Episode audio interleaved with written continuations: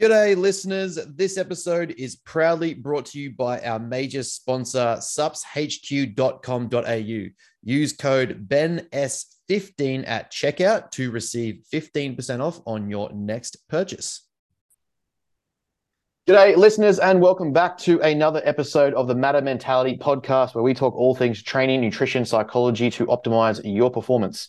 I am joined by a very special guest, or another special guest, a good friend, colleague, bodybuilder, coach, all around coaching genius, my good friend Chris Black. How are you doing, brother? Good, bro. Yourself? It's good to uh, be here. Thanks for having me. I'm good. It's a it's a Monday. I've had some modafinil. I've had my coffee. I'm off to a flying start. Got my steps already done. It's it's good.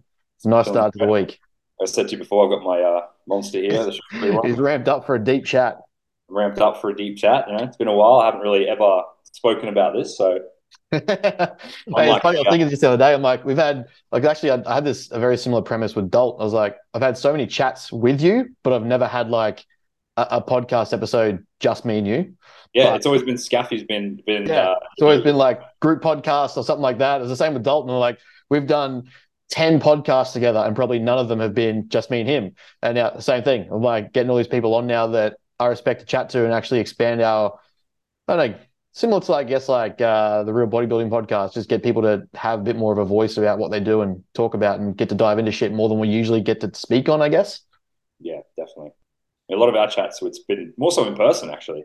yeah. not even not even on you coming up here to visit me in the uh, in the sunny coast. Well, yeah. Since I obviously probably did my last podcast, um, which I may have been in Melbourne Oh no, I think yeah. I did one episode. Um, I think you did one. Yeah, I think you did one up there. Yeah, it was like yeah, right before you kind of went went uh, went black with uh, prep.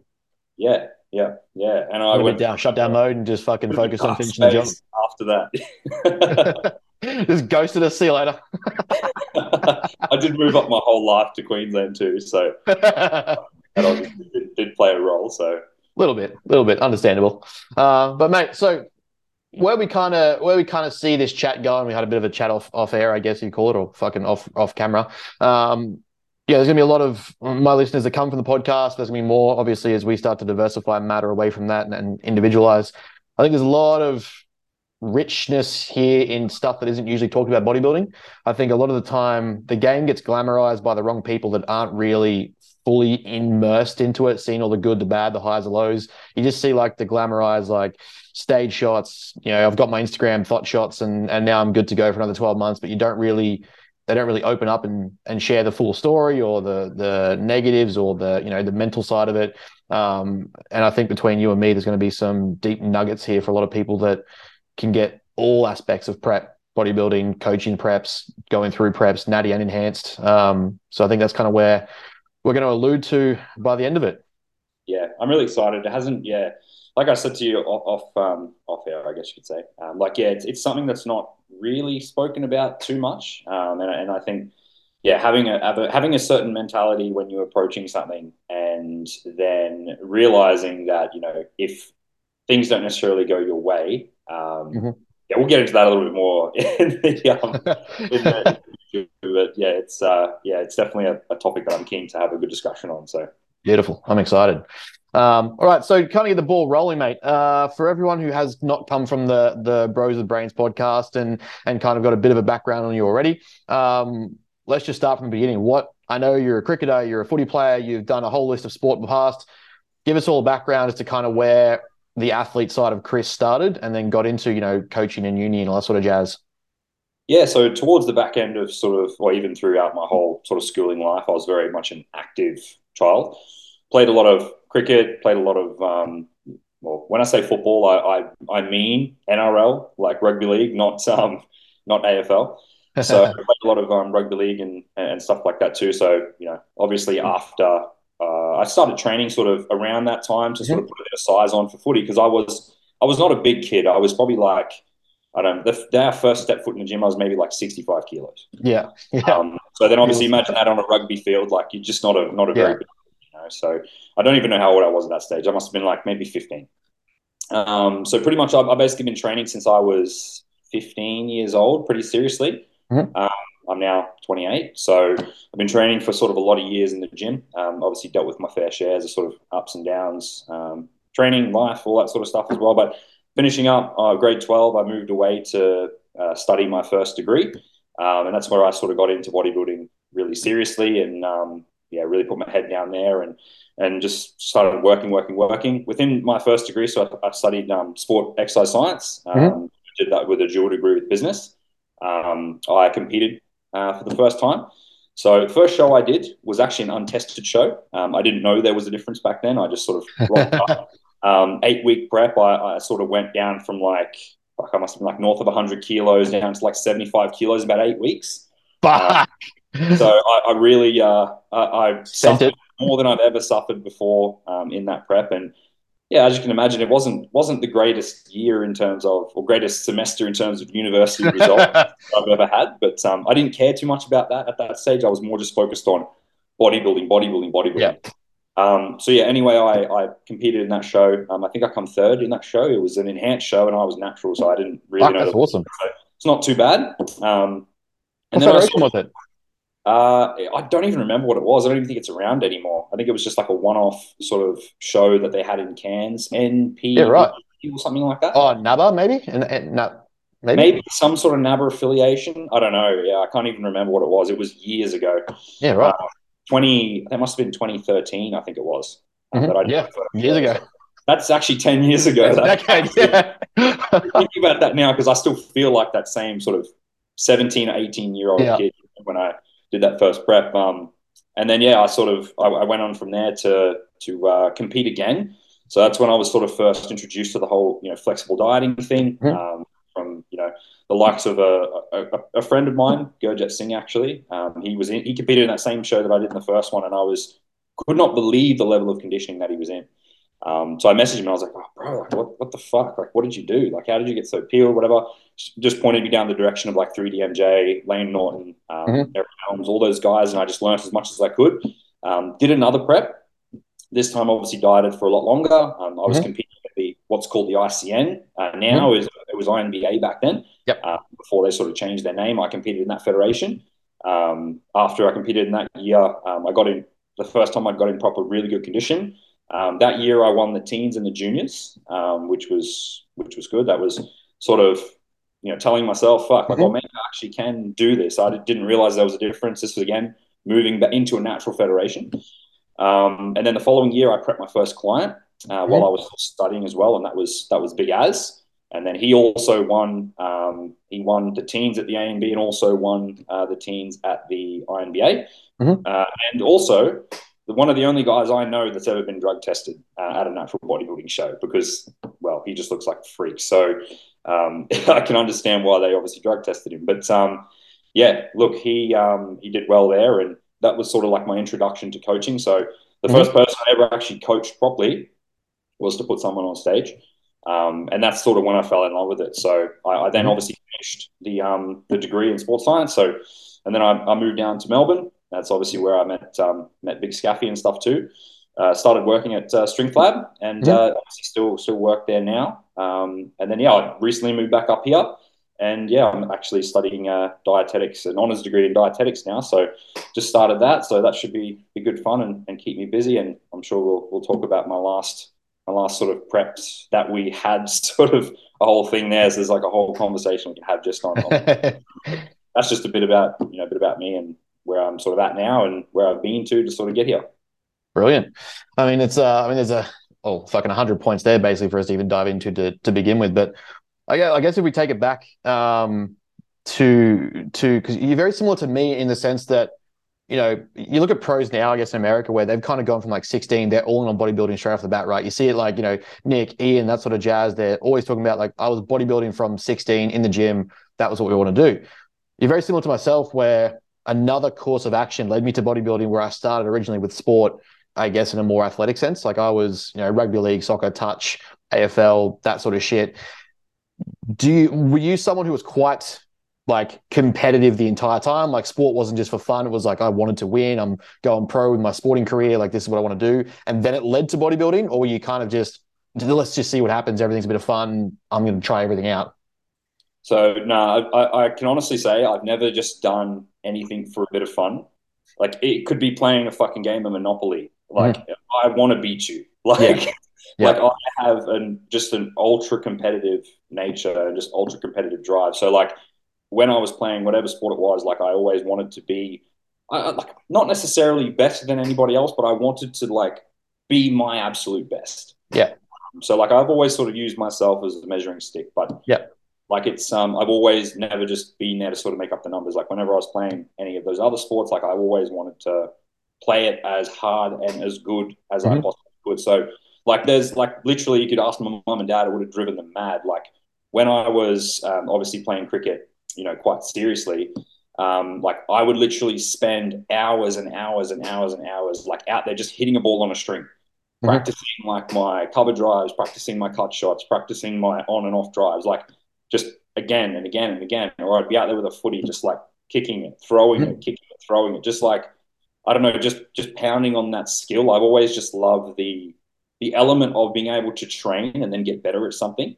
Yeah, uh, like I find that in itself just just very fascinating, and and how like sort of you know the motor learning process works and, and how like skill is developed over time uh, for whatever you know craft it is that you're sort of working at um, and even now like if i if i ever am down the nets and all i'm like you know practicing a bit of cricket i'm like i just get super into it you know and i get like yeah yeah with like i get obsessive with learning the skill um, yeah just continuing to progress that skill so i very much have that uh, that nature in my personality where it's um yeah, and obviously there's there's a double edged sword to that too in, in every way because it also means that you know you are your own worst critic and you yeah. can potentially self destroy yourself too um, if if you're not like cognitively aware of, of, of these things too. I think.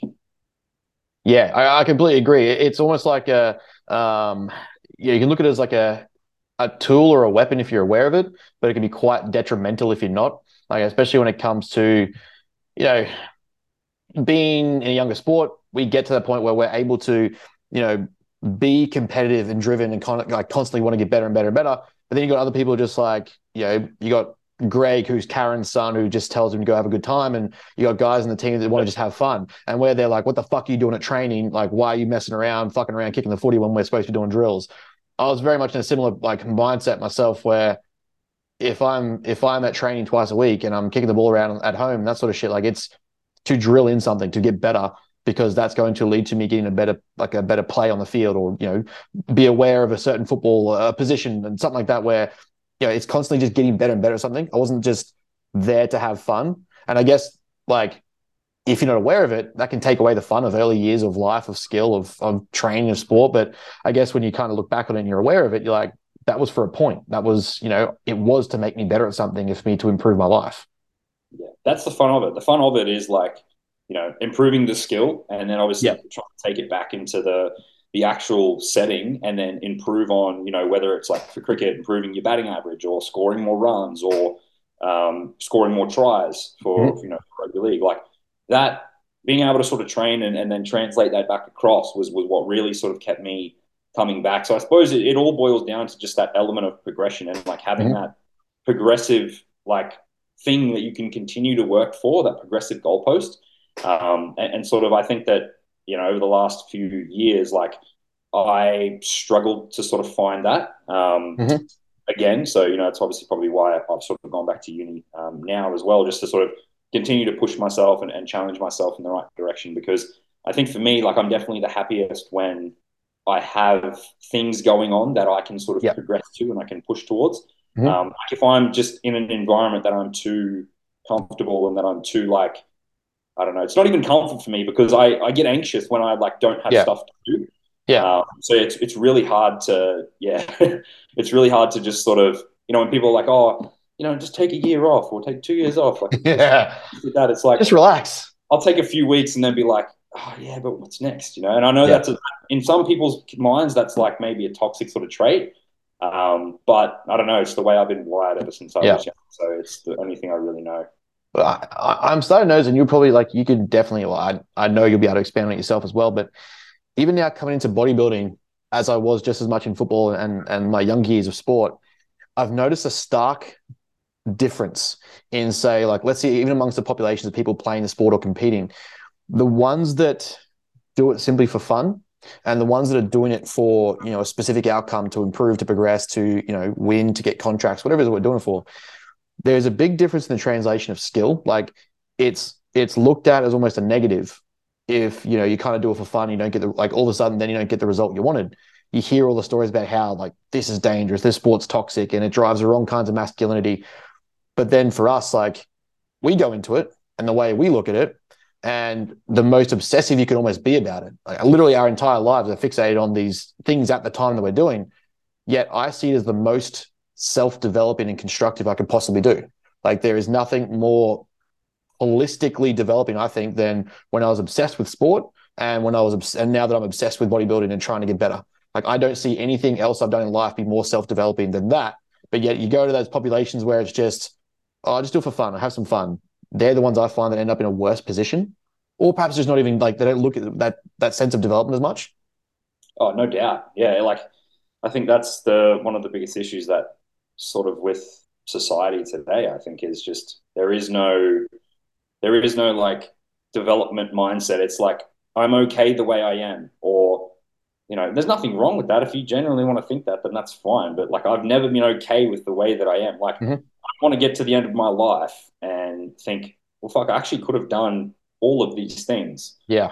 Then I just didn't because I someone told me that it's okay to be comfortable within whatever I am now. I'm, I'm, okay to stay at the same level of intelligence that I am now. So there's no point me studying any further, mm-hmm. or just like so on. Like that that sort of mindset, I think, yeah, has, has carried me quite well to now. Um, so you know, obviously we'll we'll chat on some extra things. I think that you know sort of have to come into play with that, and where things can potentially you know fall apart for a little bit. So, but yeah, I think overall you couldn't have said it better there. That's just spot on the money, hundred percent. So you definitely, like, I guess, like you'd, you'd agree in the sense that when we look at bodybuilding through the right lens, it becomes almost well, it does. It it crosses fields, it crosses realms, and it has applications to other areas of life. Like that's something I try to drill into my clients. I'm sure you do something very similar. Is I don't want a client to ever nail a perfect physique, but fuck their life up. For me, the, the, the measure of success for me as a, as a, I guess, a more holistic style coach is that my sense of success is that a client's physique is great, but along that, they've applied the skills for developing that physique into their other areas of life because I know they do cross over. But I guess would you have that same philosophy or perspective that you find those those skills we have, like you know, delayed gratification, goal setting, consistency, application of intensity, effort, you find them productive elsewhere? Yeah, for sure. I think um, when it comes to bodybuilding, I think that the reason it gets a bad rap is because when people think bodybuilding, they think only of the stage. Yeah. Like there is so much more to the bodybuilding process. Like you can be a bodybuilder, but mm-hmm. you don't necessarily need to compete. Like that, mm-hmm. you can you can just live the lifestyle because you genuinely enjoy living sort of a structured lifestyle, mm-hmm. um, where you are setting those bigger goals. You know, the delayed gratification. You know, goal mm-hmm. setting. Um, I, I know for me that bodybuilding definitely allowed me to sort of harness my focus a bit more um, mm-hmm. into areas of my life as well. So I think that for me, when like my training, nutrition, all that sort of stuff is not in a line, I feel messy. I feel like mm-hmm. it just everything just feels like sort of out of whack. And, and obviously when I'm when I'm you know delaying the same sort of message with clients too, because I, I, do work with a wide variety of, of clientele. It's not just all bodybuilders and physique athletes and stuff. Like I work with a lot of um, you know just general population clients mm-hmm. that generally just want to improve in their lives. And you know obviously the the approaches that we take with each of those clients is going to be quite individually specific depending on their circumstances. But the fundamental principles still hold true in that in order for you to achieve some sort of outcome, you will have to set a goal, mm-hmm. you'll have to set a timeline, and mm-hmm. you will have to have some sort of delayed gratification. If you wish to achieve anything with your physique or anything, heck, not even in the realm of physique, like anything to do with your work, anything to do with school, mm-hmm. anything to do with university, whatever it is, you will have to have some sort of delayed gratification. Yep. Like if you're studying, you can't just sit there with your phone, pick it up every two seconds, yep. and it's okay. If you if you're on a diet, like you can't just go to the cupboard and snack every two seconds, mm-hmm. and that's okay. You can't just not train because you didn't feel like because that's going to be okay. So doing things I think that are hard and doing things that make you push yourself to another level um, and, and make you. I think delayed gratification is probably one of, if not the biggest keys to happiness.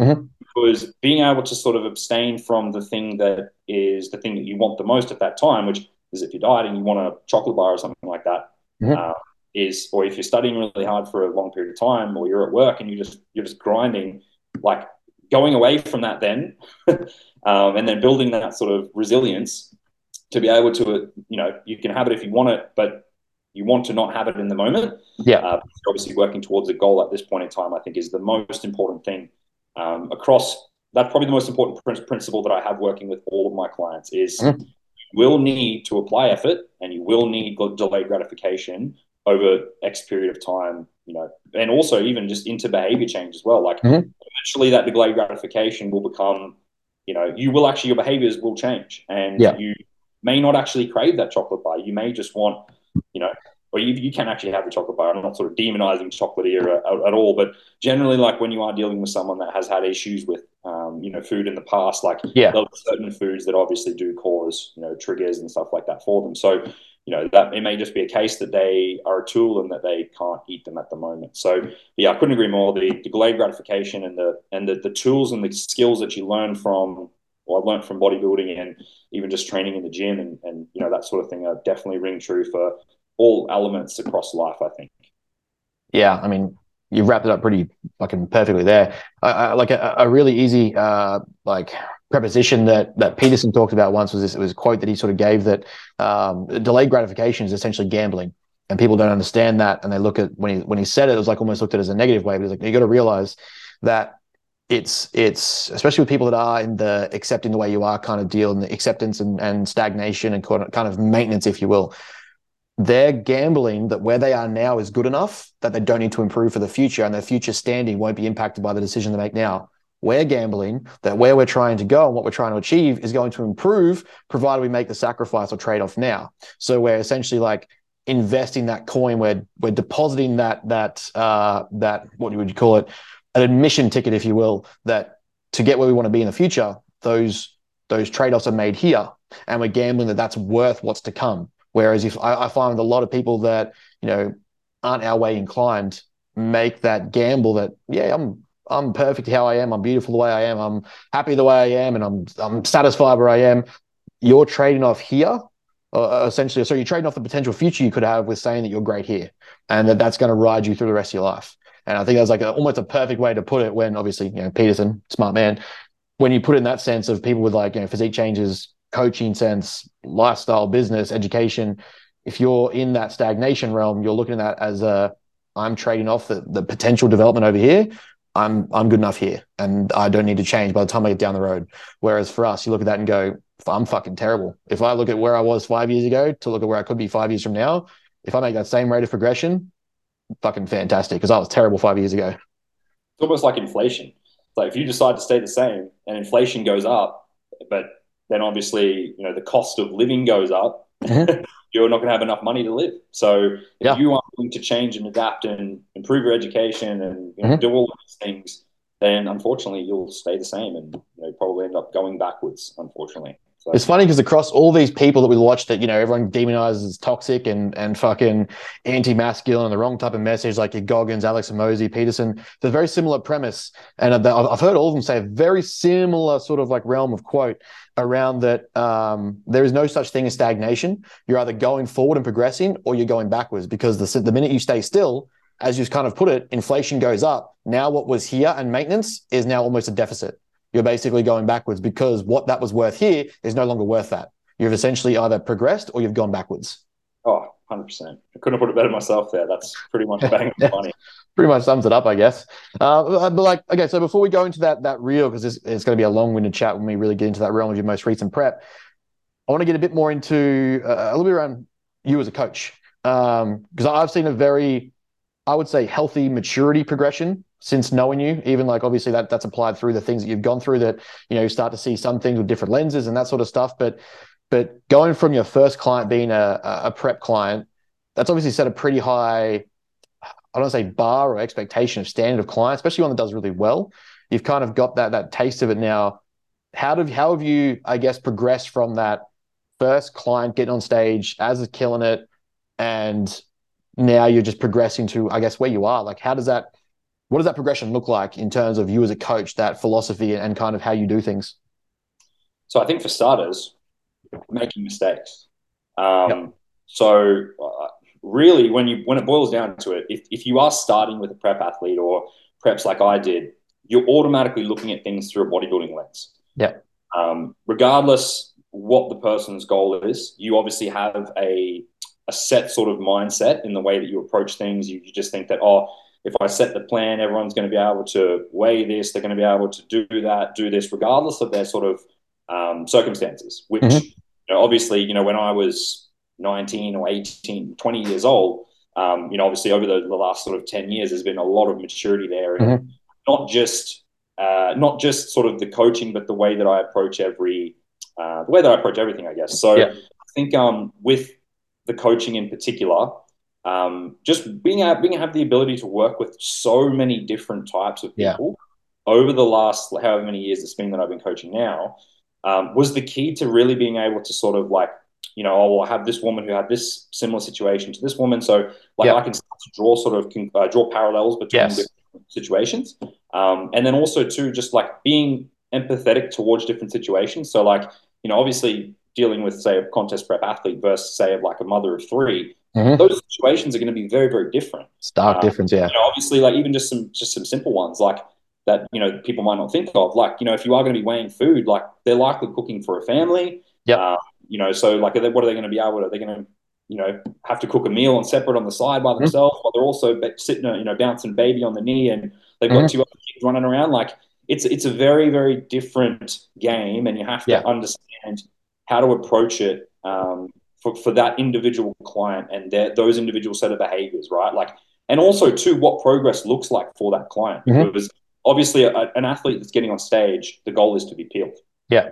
You know, a, a, mother of three, her goal is not to be peeled. She may just want to lose five or 10 kilos and, and mm-hmm. lose baby weight and feel and look a little bit better about herself.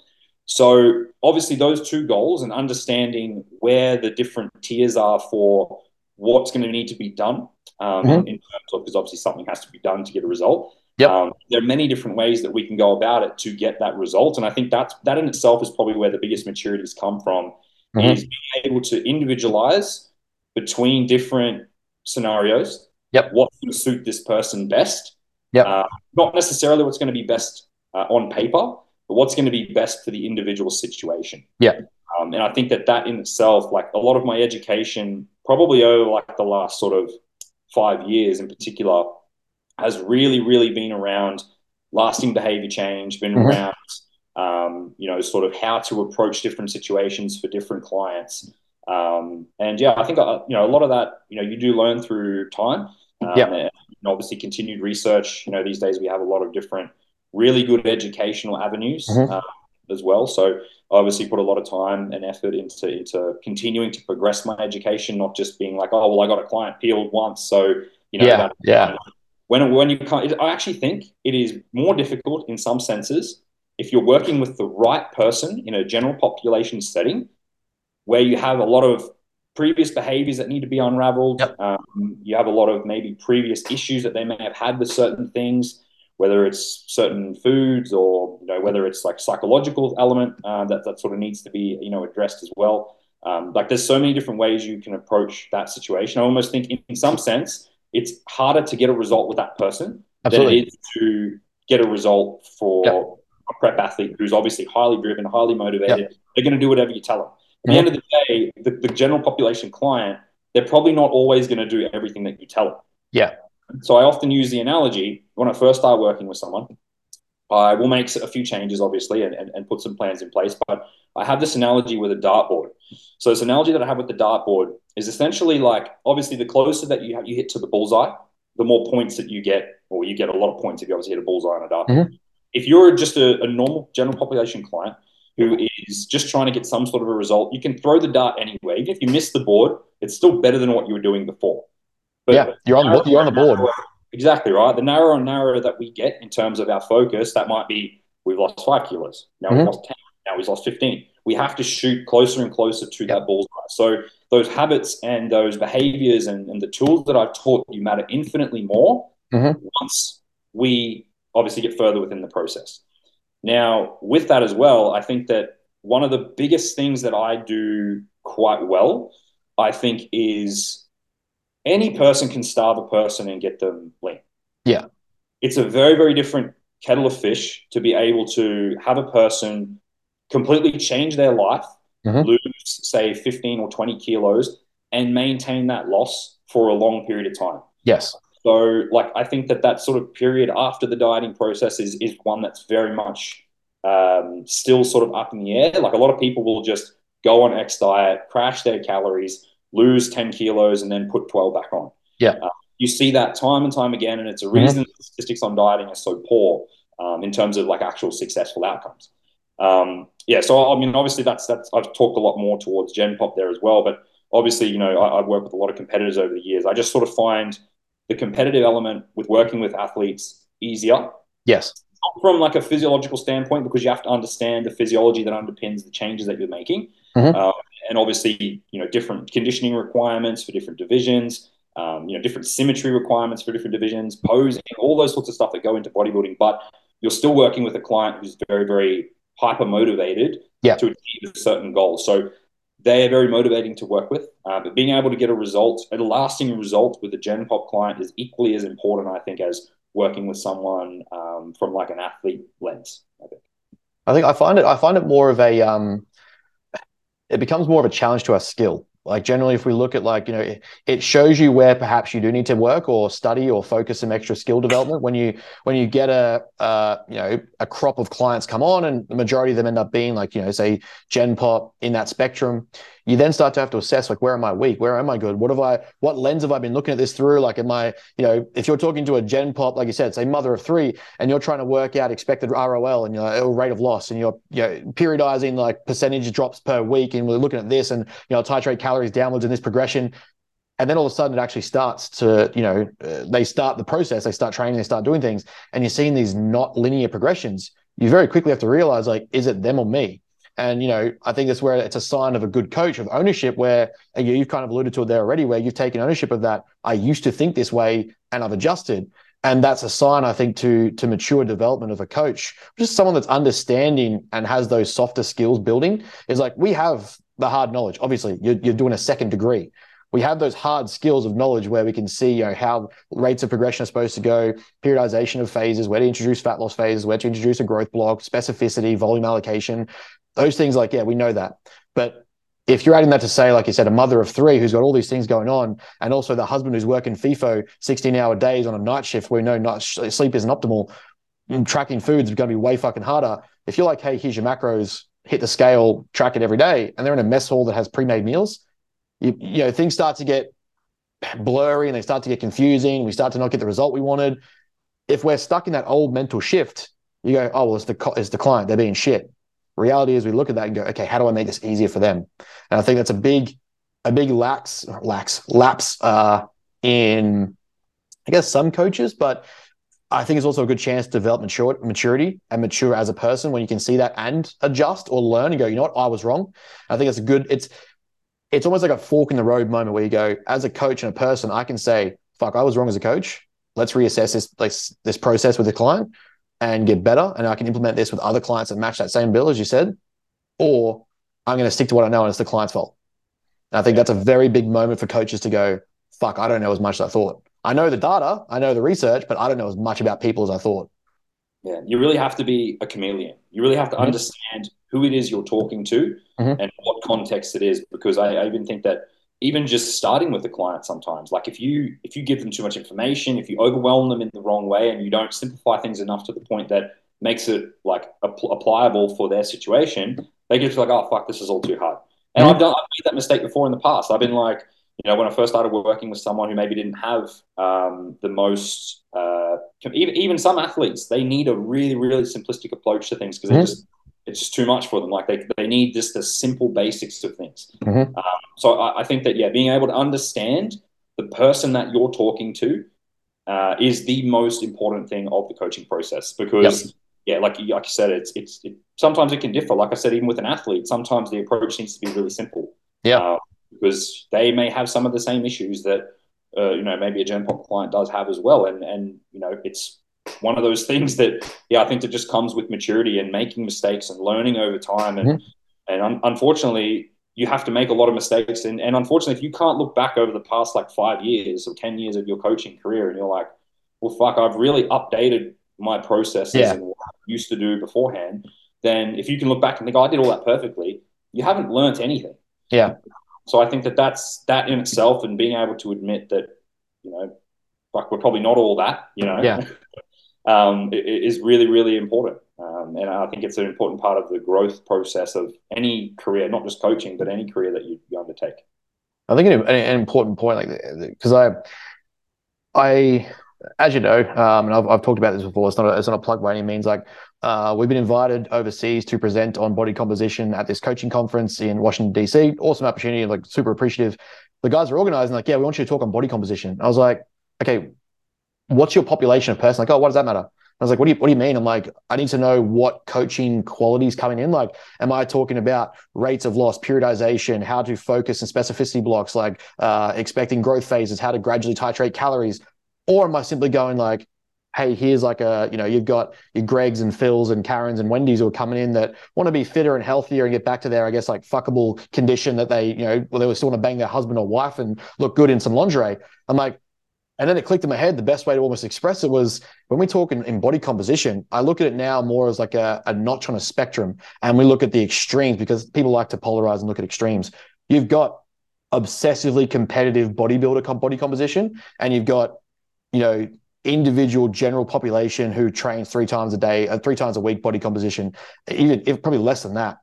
And I look at it and I say now, like the way I'm kind of describing to these guys when I was talking to them was I need to understand the population because I'm either moving the level of knowledge and the level of coaching from extremity at this end to you know elite bodybuilder Michael on stage level of condition, body composition, or we're taking this down the spectrum notch kind of on the funner end of, I guess, less rigidity and more freedom and understanding things, education, training, building them up on their knowledge of body composition and getting a slight change over a period of time, but learning how to sustain. I'm like, those are different people on different ends of the spectrum and they'll look at me like when we spoke about it, like the the level back of communication from them was almost like they were confused or like mind blown that this was how we approach body composition. It's not just because like the coaches organizer for instance, they're they're they're Olympic level coaches, but for like track and field and sprinters and boxers and stuff. So I'm like, in in that realm, the way I had to compare it was you've said body composition.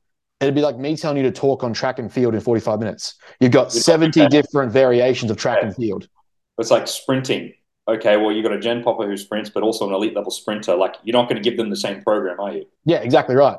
And then on top of that, then multiply all the other track and field sports. Is it sprinting, hurdles, high jump, long jump, fucking javelin? Like, that that to me was like when I could put it that way, it made sense in my head that that's how I view, and by the sounds of it, a very similar lens to yourself is I've got this person that fits on the body composition spectrum what notch am I coaching them based on the level of their goal and their lifestyle and who they are as a person? Because that then changes everything. Yeah, 100%. I couldn't agree with that more. Yeah. Alrighty. So we've just come back from a, a mutual piss break. we are all bladder things. All about the bladder things. We've uh, we, we just kind of touched on there a, a bit more about, I guess, well, it kind of ends up being a very aligned, I guess, sense of coaching values um, from, I guess, shared between both of us which I think is where I where I hope the more holistic approach of coach starts to develop. Um, I see that being, you know, where I want to develop matter and the education we put out, the content we put out, um, is I think that becomes the next sort of standard of coach that you can be flexy with your clients, you can be adjustable. It's not just like, you know, we can systemize things to a degree, but eventually at a certain point at the end of that system, it has to be individualized to the person and their goal. And with that, I think you start to become a better coach and you impact more people and make a bigger change. And that's what I want to see in coaching. Yeah, definitely agree. It's, um, yeah, that's just, yeah, I think that where the space of sort of coaching, you know, has been heading, and and like obviously I've I've watched it sort of develop now from far. it's been actually been a lot of years now. When I look back, I'm like, fuck, that's actually a long time. Um, yeah, like when I first started, it was just like online coaching wasn't really a thing. Mm, same. Um, I, I, still remember like the first coach that I ever had um, was like it was an online coaching thing that I did after I just can prep myself for that the the, um, the ICN or INBA show, um, and I was working with Nathan Wallace for for a decent amount of time. Oh, Nathan, yeah, yeah. I think it was like uh, I was still at uni at the time, so I can't remember how long it was for, but um, yeah, it was all sort of just very like very new, and it was all yeah. like really like online coaching was literally just for like uh, like competitive athletes or bodybuilders or, or, or, whatever of that nature. There was not really a like a, a gen poppy sort of thing mm-hmm. um, going yet. That's only really developed like in the in the later sort of stages. And I also think that something that I would love to see regulated in the future is some sort of a minimum barrier of education Mhm. because you're, you're you're fucking with people's lives essentially. Yeah.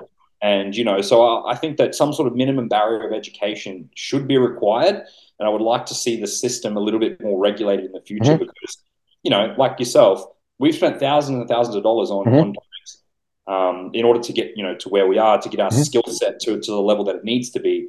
Um, whereas obviously these days, some people don't have literally any qualifications Mhm. to do what they do, and they just are earning hundreds and hundreds and hundreds of thousands of dollars. Like it's like essentially going to see a mechanic who's not actually a mechanic to fix Yeah. your car. Yeah. You know what I mean? Like it's it's yeah, like I, I think it's just one of those things I would like to see regulated a little bit more, um, and and have sort of a minimum barrier of entry um, Mhm. requirement uh, for entry because you know for a lot of people it's a very you have a good physique, you've got a big following. Um, whether or not you have any knowledge or not doesn't Yeah. really matter. You're going to get people that are like, "Well, how did you do that?" Um, it's just no different to like buying a nice car. Just because someone bought a nice car, um, you know, doesn't necessarily mean that they're in the best financial position to to obviously have that car. Yeah, exactly.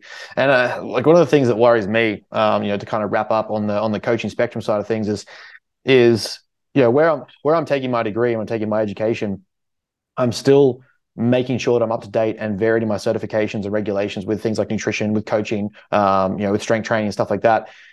But when I speak heavily on the stuff around psychology and client issues and and client problems and overcoming those adversities or having tools in place to use, I'm spending thousands, as you sort of said there, thousands of dollars to be educated in what you might call the mindset space. Yet I, I, I refuse to call myself a mindset coach, but I'm seeing like I start to see these people look at like uh, almost like physique coaching or, or like online coaching, and they start diving into this realm of like you know I've had a good life and I overcame this and I had a win, therefore mindset coach. And you start to see people make these very dangerous points and topics of conversation sure with best intent but we start to see people like you know all of a sudden online coach is also a lifestyle coach and a mindset mentor and telling you how to deal with your relationship and your divorce and your depression and i'm seeing like you know people try and cure things that are you know uh, psychopathologized issues that are you know go get some more sun and did you wake up and see gratifications today like sorry but in the realm of coaching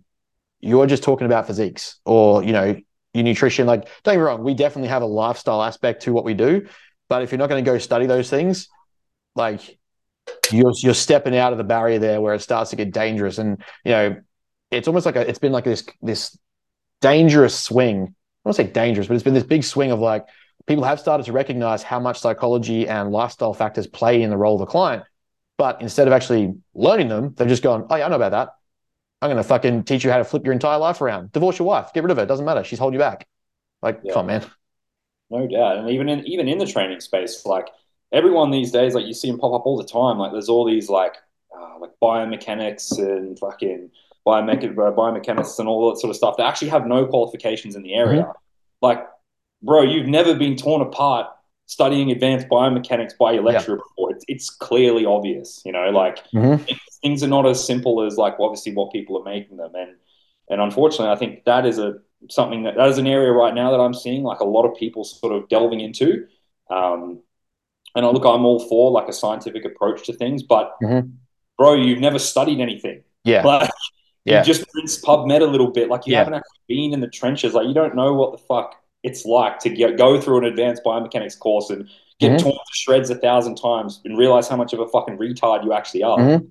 um, like you just rinsed PubMed or stole someone else's information. Like that, that is something that I'm seeing a lot these days. Um, is definitely people sort of going down that road um, that sort of have no business in that space. One of the one of the big things I've learned, especially like with this semester for me, it's my second uh, second year of stats, and this this semester subjecting is based a lot more around uh, breaking down and understanding data and validation, um, you know, application, how to actually digest and uh, dissect research papers. And the more I get into it, the more I'm realizing just how comparatively across other scientific fields, just how loosely valid actual exercise and nutrition science research really is and how little people can actually dive in and break it down and not not in the sense of like you know you got to give me a fucking 3000 word abstract breakdown of this research analysis but just to actually look in and like how applicable to my population is this? How much does this apply to who I'm talking to? How much is this relevant to what I'm actually trying to coach? Or, you know, is this applicable to my group of people? Does this actually have validity outside of a, of a controlled environment like a lab? I sh- like people will say like, yeah, I'm an evidence based coach and I've covered X, Y, Z, and these are my my applications, but fail to learn how to break down that evidence and know that it's applicable. That to me is a not a big worry. I always assume best intention from people, but to me, it's like you know, we've gone so far from the bro coach to then be, uh, you know, as you sort of alluded there, to be the evidence based coach, but you're not understanding the evidence. And I don't claim to be an expert at it by any means, but I'm looking at it and going, I know this isn't really that valid, but you're not even being able to do that. And I think that's a, a big focal point. Like if people are going to start being that evidence based coach, you need to get better practice at reading the evidence. Yeah, even understanding the fundamentals of the evidence as well. Like, what is good evidence? Like, yeah, you know, what is a confidence interval? Like, what are yeah. Like, what what do all of these things mean? What's the criteria for validity? Yeah, like what's the criteria for for a study to be valid? Um, like, or even the statistical validity for something to be valid.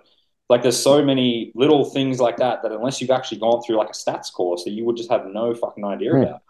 Um, so even like reading research, like even though the the researchers may have drawn a certain conclusion, you if you have the ability to actually go through and look at their information, look at their data, and just obviously go through it. Like sometimes it actually paints a bit of a different story. Sometimes the results can be a little bit fluffed up, and, mm-hmm. and I mm-hmm. think this this tends to happen a lot more now in not so much the biomechanics space for that particularly, but like you know you'll see like all these guys popping up. It's like oh you should only eat meat because it's got fucking this and this and this and this and this and like or you shouldn't eat vegetables because it's got this, or this has got seed oils, or this and this. And like, yeah. It's like you're literally just cherry picking information. Like understand yeah. what cherry picking information sounds and looks like, mm-hmm. and then actually what the applicable research is on an actual topic. Mm-hmm. And understanding like different tiers of evidence, you know, mm-hmm. meta analysis, systematic reviews, all these sorts of things, and understanding that, you know, just picking like a fucking one-off study that had like six people in it, like yeah. you don't really know what the fuck you're talking about, unfortunately. And yeah,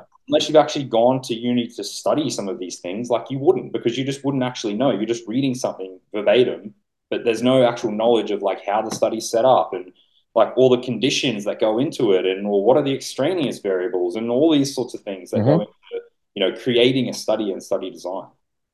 Yeah, I think yeah. If there's one thing I can suggest to people, if you're going to go down that route, learn how to read data. Like that's just a, a big takeaway. Is just don't take even if you're if you're my client, you're coming to me for mentoring as well. Like a, uh, you know, I'm starting to coach more coaches and stuff like that.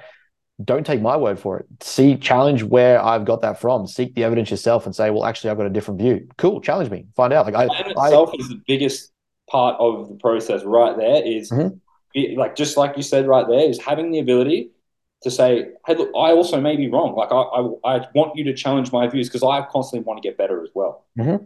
You know, I don't just want to stay in the same place. That exactly what you said is is how more coaches should be approaching things, not like getting defensive and you know all, all of that sort of thing when when your views are challenged. Mm-hmm. I mean, that's a perfectly good point to segue then as we start to get a bit more into uh, our philosophies and, and things like that. As people the biggest realm to this chat, I think, is going to be where we go now. Um, diving into your most recent prep and kind of the the ups and downs of that, and kind of how we come out.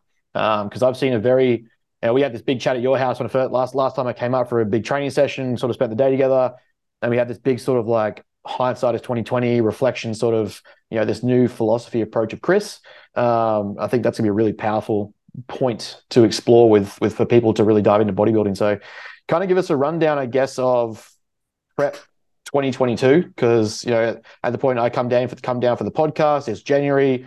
Things are on track. You're in great nick. We're looking for season eight prep for April, I think it is back uh, last year. Um, and yeah, give us a bit of a run through as to where things go from here. Yeah, so I mean, obviously, there's a lot of um, a lot to sort of unpack there. So I think it has to start back at the beginning. Mm-hmm. Beginning. So obviously, the the prep that I ended up doing where I did get on stage was 2022. Um, however, I'd obviously tried to compete in all the seasons prior to that. So basically, it was essentially like I did three preps back to back mm-hmm. um, with with very little break or anything in between these preps. So um, if we're looking right back, obviously when I first moved down to Melbourne, um, you know, I, I, went through a little bit of an off season and then started into you know a show prep. Unfortunately, uh, obviously, COVID happened. Yep. Um, so that first prep, I had already lost a decent amount of weight. I was sitting in good nick. Um, I was fresh. I felt good. Was looking better and better. Um, and then obviously, I you know got the, the, rug pulled out from under me again with COVID.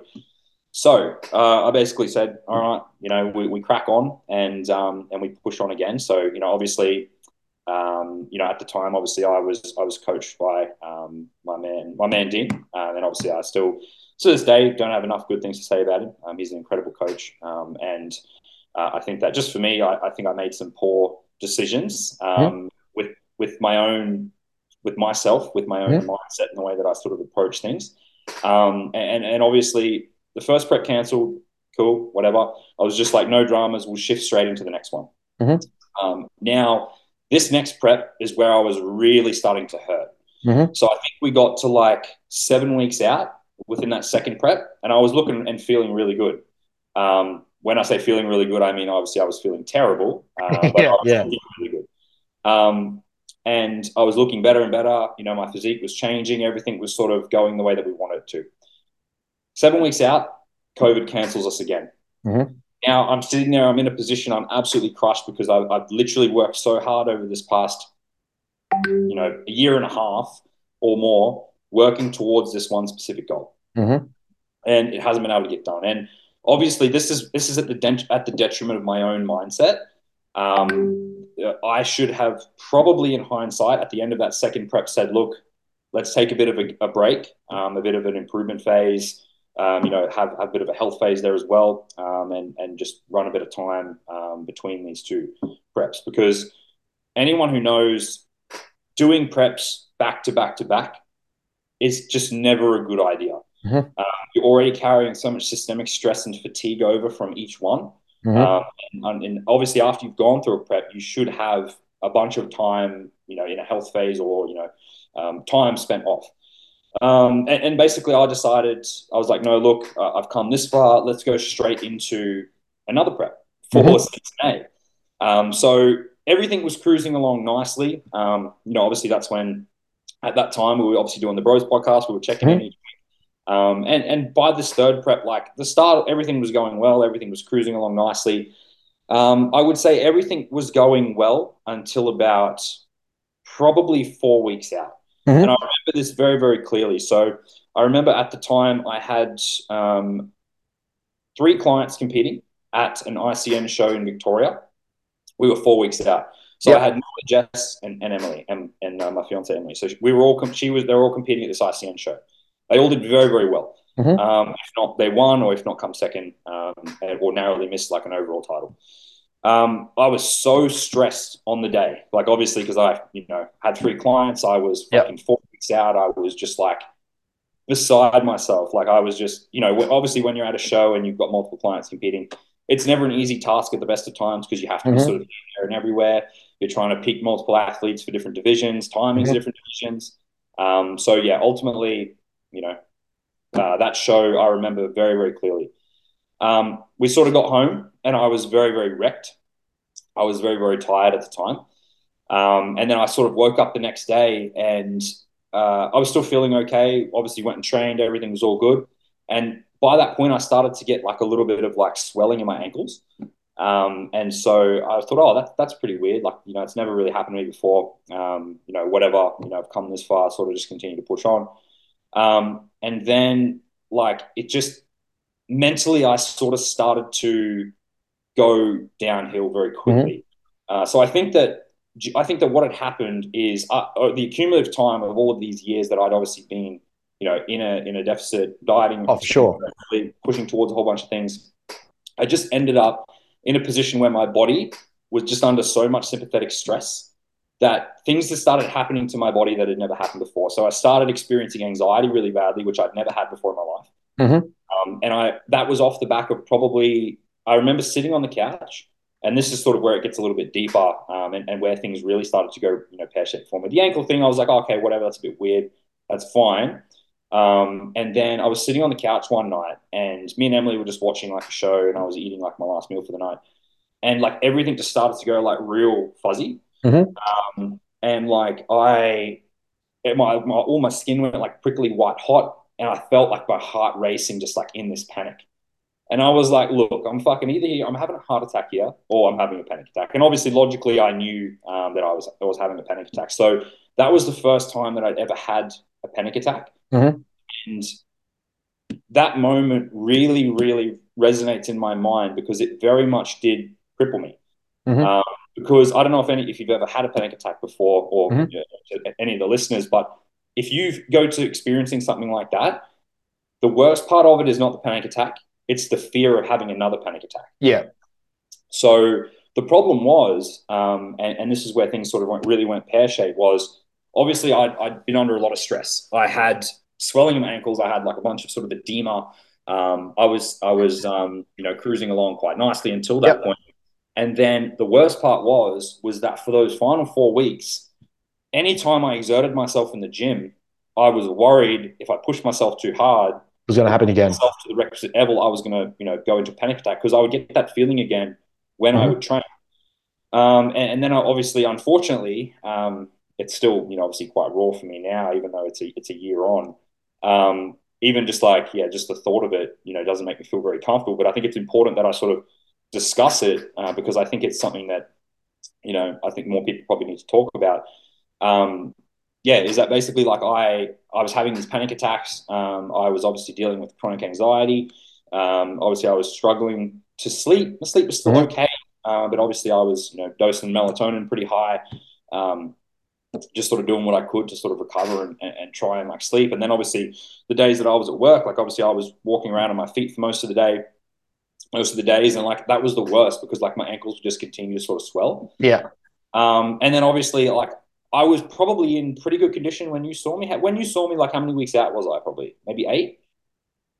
Yeah, when I was down in uh, in Melbs, that was probably end of January because I was coming towards like uh, no, yeah, it was end of January, I believe it was. Um, yeah, I'd say, I'd say close to end of January. So you're like at that point maybe 12 weeks out. You're always you're already still pretty fucking tight. Like you were still pretty lean there. We were doing posing practice at the uh, one gym posing room, um, and then you were still sending us check-in photos at like six to eight weeks out. Yeah. So yeah, I, I was looking pretty good then, right? I thought I was yeah looking pretty good around that like eight to twelve week out mark because we'd obviously put in a lot of work. But the unfortunate reality was I didn't feel ready. Um, I Mhm. didn't feel like I was in condition. I didn't feel like I was in the condition that I wanted to. So um, we obviously pushed things very hard towards the end. And if you're not fresh, that final bit can fuck you up big time. Mhm. Um, so obviously, I was in a position that I was really stressed. I was pushing hard. I started stressing about my conditioning. Mhm. Um, that I obviously wasn't in the conditioning that I wanted to be in, and then I was obviously even more stressed because my ankles were swelling. I was even more stressed because I couldn't sleep properly because I had fucking um, like anxiety. I was constant fear of having these fucking panic attacks. I couldn't train, which is the one thing that I love to do that Mhm. gave me stress relief, was now causing stress. Um, so I was just in a position where I was just not overall feeling great at all. Um, but you know, I'd come this far, so I was just like, look, you know, I have to do this. Like I was right by all rights, I probably should have just said, look, uh, I, I think it's probably time that we just pull the pin here, reevaluate, come back, not push it too far, and then we'll be all good. But knowing me, I'm a stubborn prick. Um, so I was just like, I've just got to keep pushing here. So we kept pushing, pushing, pushing. Ended up getting to obviously the, the final couple of weeks coming into the show.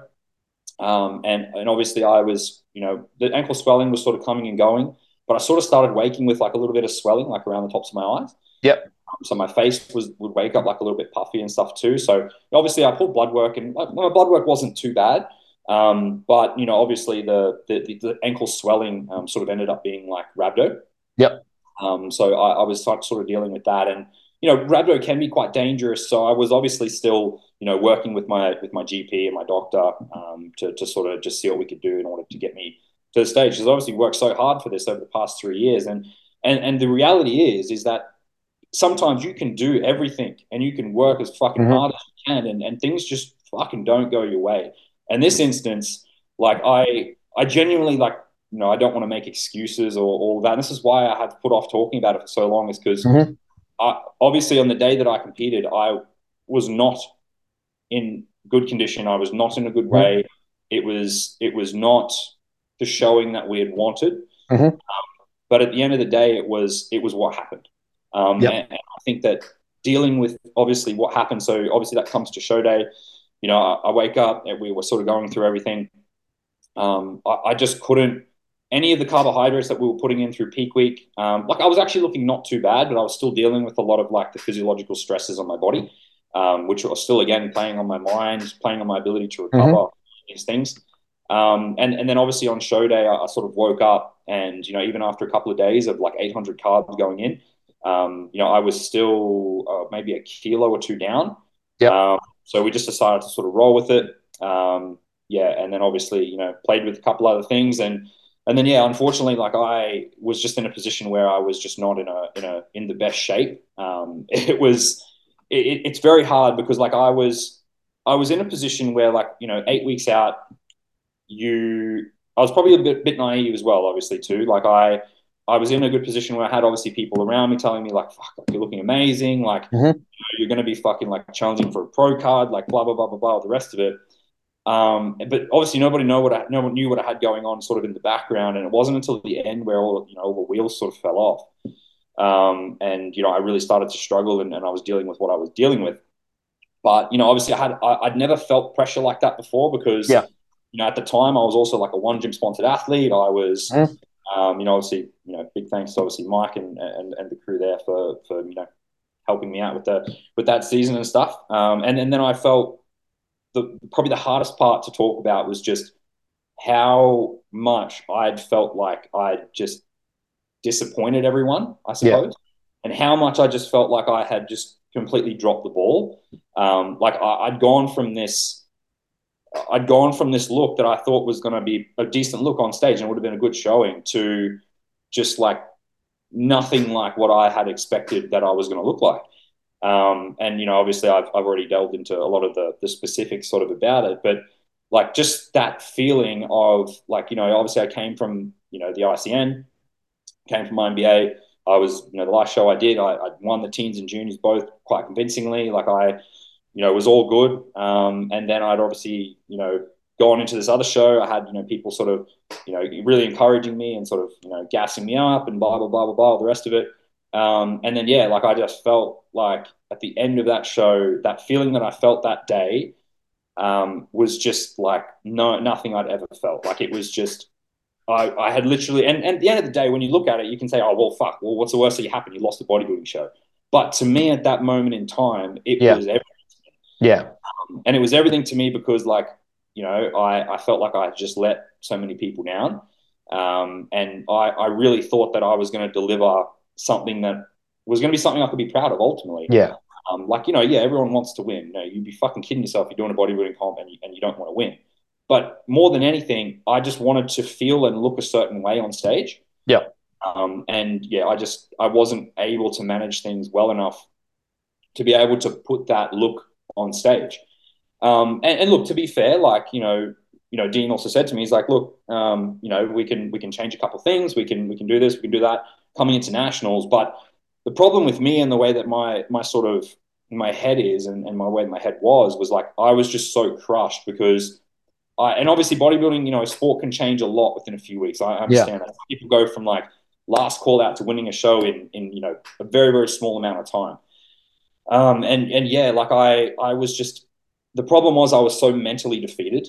Yeah. Uh, that like I just couldn't I couldn't continue on. It was more just the fear of like that that level of disappointing everyone again. Mhm. I couldn't put myself through that because I was still just like not in a good way, uh, sort of coming out of that um, that last sort of week there. So Dean's like, "Oh, we'll give it a few days and we'll sort of see how you feel." Um, and then yeah, obviously I I just wasn't wasn't feeling great, um, sort of coming out of that next that next phase. And yeah, like you know, obviously for me, like this is this is pretty hard to talk about. Like it's it's it's very raw. It's like it's the most vulnerable that I've probably ever felt in my life. Um, and yeah, like I'll, just on top of like all the stress, like you know, there was a bunch of other things that sort of happened happened within my personal life um, as well, which should have been like red flags for me to be like, yeah, you look, maybe, but maybe bodybuilding is not the most important thing here right now. Yeah. Like my grandma passed away, like a whole bunch Mhm. of other things sort of happened as well. Um, that sort of contributed, you know, negatively to to that overall day and that overall look. But because I just worked so hard for something, I was just like, fuck, I have to stick with it. Um, but yeah, I just think you know when your body's sort of telling you, yeah, fuck, like, dude, you need to stop here. Like, you should actually listen to it and not just be a fucking idiot like me and just like continue to sort of push on. Um, and now, look, I, I I say that jokingly because like some people may just feel the pinch of prep a little bit and, and be like, oh fuck, this is hard. Uh, you know, I'm hungry. I'm a little bit hungry. I'm going to pull the pin. Like that's not what I'm talking about. Here. Yeah. Um, like there was a lot more going on with me than like I would let on. And and to be honest, I should have been more transparent with Danny. Yeah. Um, like I was, I, I, ultimately, obviously, I looked up to him so much, and you know, I still do. And I, I didn't want him to be like, oh, I didn't want him to think, oh, like, oh, Chris is fucking pussy, like blah blah blah. blah the rest yeah. of it. I sort of, in a way, fudged my my check-ins a bit, and I didn't tell him any of this. I didn't tell him that I was having panic attacks. I didn't tell him about the anxiety. Um, I didn't tell him about like any of those things that I should have. Yeah. Um, which you know may have changed the outcome of these things because he probably would have been like, look, fuck, we're not doing this. He just wouldn't have wouldn't have let me. But because I wanted to just like I wanted to him to think I was fucking, you know, I could go through anything, I could do this, I could yeah. do that. I really wanted to impress him, you know. So like I, you know, and that's a fault on my behalf from wanting to live up to other people's expectations that they have yeah. of me. I ultimately I should have just been doing this for myself from the beginning, and it was a little bit about the beginning, but myself at the beginning, but then it became more about like, you know, well, I thought I was going to be in the conversation for other things, like you know, winning classes, blah blah blah blah, the rest of it, and you know, like it's it's a very um, it left me feeling at the end of the show very very empty. Yeah, because I I wasn't sure about what my identity was anymore because like I'd, I'd been known as this well, up and coming classic physique guy. Um, mm-hmm. you know, and like ultimately now I was just like, well, questioning whether or not like I even one belong in this sport, you know? Yep.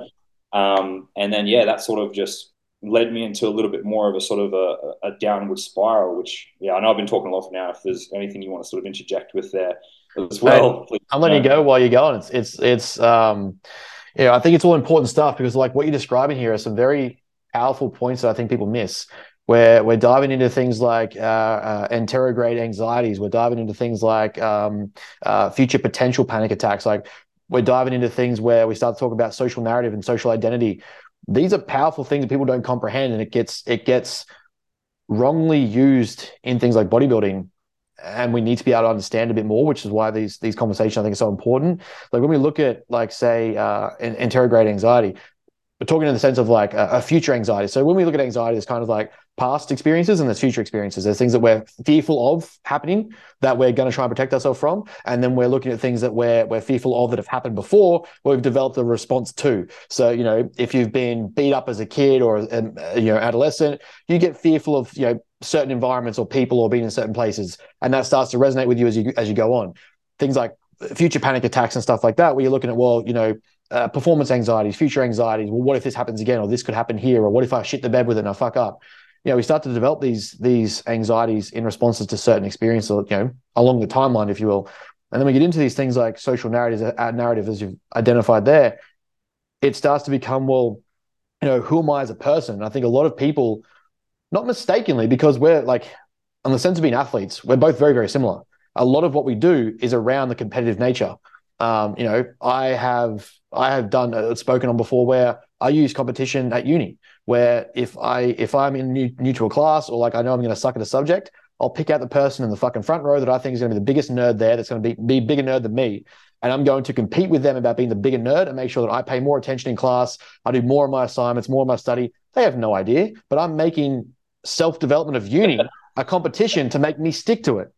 Now, is that positive and potentially going to be detrimental? Fucking absolutely, it's going to be detrimental potentially. It has that risk, but that's who we are as people. That doesn't mean that's how everyone is as people. And you know, when we start to get this way, we have these identities that we create, or you know, we start to project. The second that challenges or gets challenged, or you know, something comes in the way that might disprove that identity or start to challenge that narrative, we the ego kicks in in a negative way and starts to get very defensive about it. We start to get to that point where you know we've got to essentially push back and say, no, this is who I am. Or, you know, we get very stubborn and stuck in our grounds and go, no, this has to happen. And there is that line, like you sort of alluded to there, where, you know, being hard and pushing through is the foundation of grit, determination, or self determination, resilience. We want that. But if it gets to that point, like you said, you know, you kind of alluded to there, where there probably is that line or that point of no return where it's like, hey, this is probably the line where it's not just being it's not just being resilient, it's actually being stubborn. And it's probably my best interest as a person to pull back on this and kind of reassess. And you know, that shows even character, I think, in in uh, retrospect for you to be able to do that. Um, because I think it leads to something in the future that you probably won't do again. And you know, we'll know the difference between being absolutely obsessed and fixated and pushing the boundary versus you know pushing the absolute limit where you know you're redlining the car for six 12 months. I think a lot of people struggle with that and they don't quite comprehend that and they think you know there's there's two spectrums here there's two sides here of the coin. There's the people hear oh things are going to be hard so i'll pull out. No no hard is good. We want hard.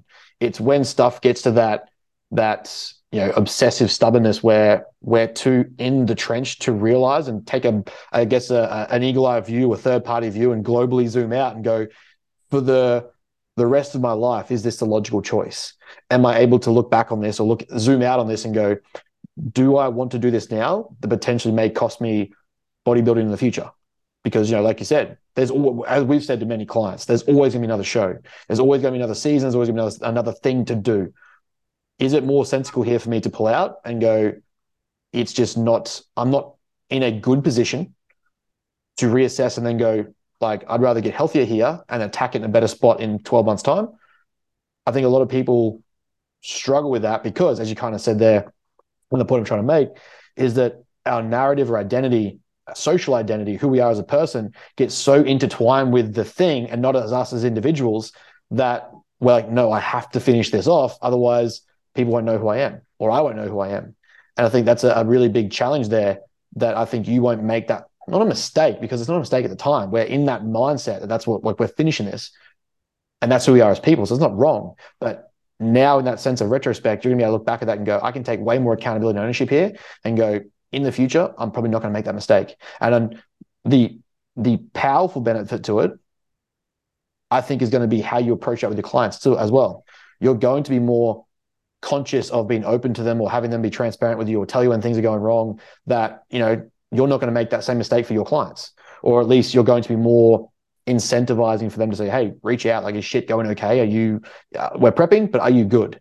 Because you know we don't want to be that coach that goes. I'm not saying that was Dean, but you know you don't want to be that coach where it's like, "No, fuck everything else. We nail it." Like that just has to happen. I think this experience, as shit as it was for you, and you know the the the, the trouble that we went through is going to make you a better a better bodybuilder and b a better coach yeah. So I think, uh, yeah, 100%. So it definitely, um, obviously, after that show, definitely took me uh, a good while. Like I was, yeah, at the end of the show, like my, my whole identity of, of like who I was as a person, I didn't realize actually how much of my identity was actually wrapped up in bodybuilding. Mm-hmm. Um, until that moment, and then like to have that just completely shattered. Um, I, I know a lot of people may resonate with this. A lot of people may be like, "Oh fuck, it's just just one show, whatever." Like, but for me, it was like it was it was more than that. Um, it was because I'd always come from like that sort of winning mentality, mm-hmm. you know, winning cost sort of mentality. Then because I didn't feel like a winner yep. uh, with the look that I presented on stage, I, I, I just felt so empty and just so uh, so like just disappointed in myself. Yep. Like I felt like I'd let everybody down. Like I said, like it, it was just not a good a good place to be. And then like probably for the the next six months post that, I know that when obviously you come up to visit me, like I was still, I was still dealing with the anxiety of that. Mm-hmm. Um, and, and it wasn't until like sort of this last six months where I genuinely started to make some really good strides and like, you know, got myself back into a good place. But mm-hmm. um, I think that there was probably more growth happened there as, as shit as it was within that last like six month period than there was in the six years prior to that. Mm-hmm. Um, in terms of mental growth, like although like you know, you, you often talk about like mental tenacity and being able to like stick to something or whatever. Like I've always never had an issue with that. Like I've always been able to follow the plan through. I've always been able yep. to whatever it is I've done, I've always followed it through to the completion. Whether it's a bodybuilding prep, whether it's a degree, whether it's whatever it is, I've always followed it through to the completion.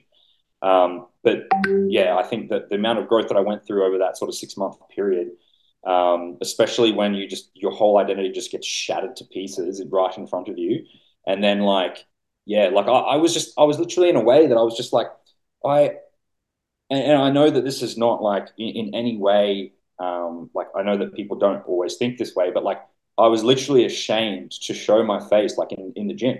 Mhm. Um, like to, to, to go back into one gym and like, you know, have to sort of like see Mike and see like fucking the rest of the, the crew there. Like I just, I just felt ashamed. I felt ashamed in the way that I looked. I felt ashamed in everything. And in hindsight, yeah, look, it's a fucking bodybuilding show, but yeah, like it just in that moment, it just felt like everything to me. Um, Yeah. and it literally just felt like, yeah, like no, nothing I've ever experienced before. It was, it was definitely something that I, um, yeah, had had a lot of sort of work to sort of deal with, and I'm assuming that we'll we'll obviously go through the the whole sort of you know stoic philosophy and and stuff like that too. And I, I generally found something like that at the right time. I Yeah. think when it was sort of, I feel like you know you're not really open to those ideas until Yeah. you're in the right time for them. Um, And yeah, that was that was pretty much yeah. After I was sort of trying to put myself all back together, I know it sounds sounds fucking you know probably a bit more dramatic than what it is, but in my head, like it felt it felt like I, I had lost a lot. You know. No, see, I Um, don't. I don't think it. I don't think it's. I don't think it's not a big deal. I don't think it's small. And I know, like to most people, like you said, yeah, they're going to hear that. But I think if we put it into the the uh, comparison of whatever thing that people are absolutely interested in, this is like this is a world to us. This is like how we. Not how we live, but is what we love to do. It's everything that we are as people summarized in an action or activity. Like when I say purpose, intensity, consistency, it's not just for bodybuilding clients. It's because I genuinely believe they're the key pillars to success in life. You do those three things at everything you do. If you have those three things, you generally succeed. And bodybuilding is a, is a genuine, uh, genuine presentation of that over a long period of time. And to sort of say like, you know, it doesn't sound like a big deal. People really don't understand what it's like to have an identity challenged or to have a a thing that they are almost like their world ripped out from under them until it happens. And unfortunately, a lot of people go through life where they don't have higher, hard, borderline impossible goals that are beyond the realm of normal or, or acceptable or, you know, um, genuinely intense. A lot of the time, it's just simply like, you know, get the house, get the wife, buy a dog, fucking work 40 years, live happily ever after. Though they don't actually live happily ever, after. We know that that's that's the pretty standard fucking Disneyfication of life and how the, the white picket fence story is supposed to go. So for people, they don't have that identity as who they are. I was lucky and I wouldn't change a thing, but quite unlucky in that what happened to me when I had my car accident was that first identity that I lost was me as a rugby league player. I lost my my entire world till the age of like I I basically mapped out my life until 30 because that was the average age of retirement from an NRL player. And I was like, okay, life changes at 30. Like the first 30, 30 of my life is this, and that's it. And I have no idea what goes on after that because this is where the most average person in rugby league plays car accident happens at 21, I lost everything career, job, fucking partner, um, my, my sport, my identity as a person. I am a rugby league player who also was a chippy. I am a rugby league player who had a girlfriend. I'm a rugby league player who, you know, my my social narrative was to present myself as everything I do is towards getting better at rugby league. And when that was taken away, it was such a huge hit to me that I literally was like, I was diagnosed twice with depression. I was, you know, went through all these things. And it's not in the sense of like, you know, pity me because I had a car accident. That I don't give a fuck about that. I fixed that. Well, I fixed that. I worked through it. But it was more so the the mental loss of identity and the struggle to know who the fuck I was after this. And that I think is something that a lot of people don't actually go through. And especially this early in life, like that, it might be, you know, you get to 40, 50, and we start to see the male midlife crisis kick in. It's like, well, you know, I used to be this jacked sports athlete when I was in high school and bang the hot chick, and now I'm fat and my wife's fat, and you know, life's miserable, and I'm just repeating the same job that I don't like. You start to get a bit of a challenge there, but this early for us at such a young age, it doesn't really happen all that often, and nor are people willing to explore it and understand it. And I think that's kind of what you've gone through here is that, and it's not a bad way. You're an athlete who identifies entirely with the passion, love of what he does. And that was, in a sense, at that moment, taken away from you because after three years of building up this culmination or climax of, of events, it didn't land how we thought it would. And that's led to you being like, well, fuck, everything I know is a lie. Is this even what I'm supposed to do? Why the fuck am I here? And all of a sudden, you have this entire internal challenge. And introspection is a hard fucking thing. And I don't think a lot of people grasp that. When so when you sort of and I'm not saying you know you personally having a dig you right now, but when you sort of say in that sense, like, oh, it's a small thing, it's a small thing to the external when you've got, you know, a physical injury you can see like a broken leg. To people that don't understand this shit, yeah, broken leg's harder because you can see you got to fix a broken leg. But trying to explore these things and understand who you are as a man and a person after this has been taken away fucking challenges every part of your being and, and whether or not you still want to be here. Like I, I can genuinely admit losing rugby league made me consider why am I still here? And that's a fucking, that's a sad reality to say at 21 that I'd almost given up the next 60, 70 years of my life because I was like, well, I've got nothing else. This is what I do. And I've now lost that for the, like the entirety of my career. That becomes a pretty hard place. Like I talk about pretty openly now. I didn't give a fuck. It was like a very serious moment at the time, but like I don't think a lot of people go through that. And what you're describing is literally that similar premise at the time for you to say, you know, maybe this wasn't for me, or this whole thing was a lie or a charade or, you know, fucking scam. I'm not who I say I am. I've got to contemplate with this. People are going to look at me differently. And that all stems from that internal, that internal projection of the narrative you've created of yourself. And it becomes so much about who we are and what we do and everything we love that you're now assuming that everyone else is going to think this thing about you isn't true or that you're lying or that you're you know a fake, a fraud. So it's a very real conversation. It's a very real point to be in that I don't think a lot of people understand. Yeah, and it's also the, what, I, what another thing that was hard for me as well was well because obviously you know I was a, a an athlete, a, bodybuilder, or whatever, and I also was a coach. Yeah. My identity was also now tied in with work. Yeah. So that was the one of the hardest things was is like I couldn't get away from it either. Yeah. Because now I'm like, well, fuck, like I, am a shit athlete. Does that also mean I'm a shit coach? Yes. well, you know, so you're you're having these thoughts as well, and you and you're kind of like juggling these things, and you know, it it, it really. It really that was probably the hardest part. Like it probably wouldn't have had as much of an impact on me if it was just like, okay, well Monday morning I go back to fucking whatever job it is that I do that's yes. not the fitness space um, that probably would have been a bit easier. But I, I, found it extremely difficult because then I felt like an imposter in my own body. Mm-hmm. Um, and, and, that was probably the first time in a long time, considering you know the amount of fucking time and effort and money and energy and that mm-hmm. I've put into into you know my education and all that sort of stuff. I felt like I just didn't belong. Yeah. Um, and, and I felt like that. Yeah, like I was just this just wasn't wasn't for me. And and yeah, I don't know. I just fucking just threw it all into a heap, and I was just like, well, fuck, what am I going to do here? Mm. So you know, I pretty much I took like you know I, have been I would say I've been sort of out of the bodybuilding space for for probably a year, and when I say out of it, I mean sort of like not really following along on what's been happening or yeah. Um, you know, any, anything like that. I still obviously talk to, to, some of my friends like yourself that are within the industry as well, um, pretty pretty regularly. So, but yeah, like I, I just needed some time away. Mm-hmm. Um, to sort of get myself together. Obviously, you know, refocus myself, um, mm-hmm. you know, continue to push towards something, and then you know everything little by little starts to just fall back into place again. You know, yeah. Um, so yeah, obviously, you know, I had a few coaching challenges there as well. So um, you know, that sort of same year at the end of the year, um, you know, I had obviously Azza and Troy both competing at you know Queensland's and nationals, um, and then yeah, I think it was uh, something that really allowed me to sort of step forward and, and realize, oh fuck, like you know, maybe don't be so hard on yourself. Yeah. Uh, you know, obviously, I, I, ended up, you know, Azza obviously ended up winning the novice national title, um, and then Troy obviously placed third in the in the Masters. So, you know, like I that built me a, a bit more of that self belief that I mm-hmm. previously mm-hmm. had back into myself. But like I can genuinely say, I didn't feel like myself for probably a good oh, six to twelve months. Mm-hmm. Um, and only like only like now over the last like you know probably a few months have I really started to be able to put myself get myself back to where I was before. Yeah. Um, which was, you know, not dealing with any sort of anxiety, not dealing with anything like that, because that was the hardest part for me. Because my entire life up to that point, I'd never dealt with anything like that. Yeah, um, I'd never dealt with any mental health issues. I'd never sort of experienced what people mean when they're like, "Oh, what does it mean to have anxiety? Yeah, to do this or that." I'd never experienced that, um, and, and, it took me, yeah, like I got a lot of conversations with you know people close to me, and a lot of, um, like, I suppose, self discovery in a way. Yeah to be able to sort of uh, you know drive myself forward and, and realize that hey look you're the only one in control of this process mm-hmm.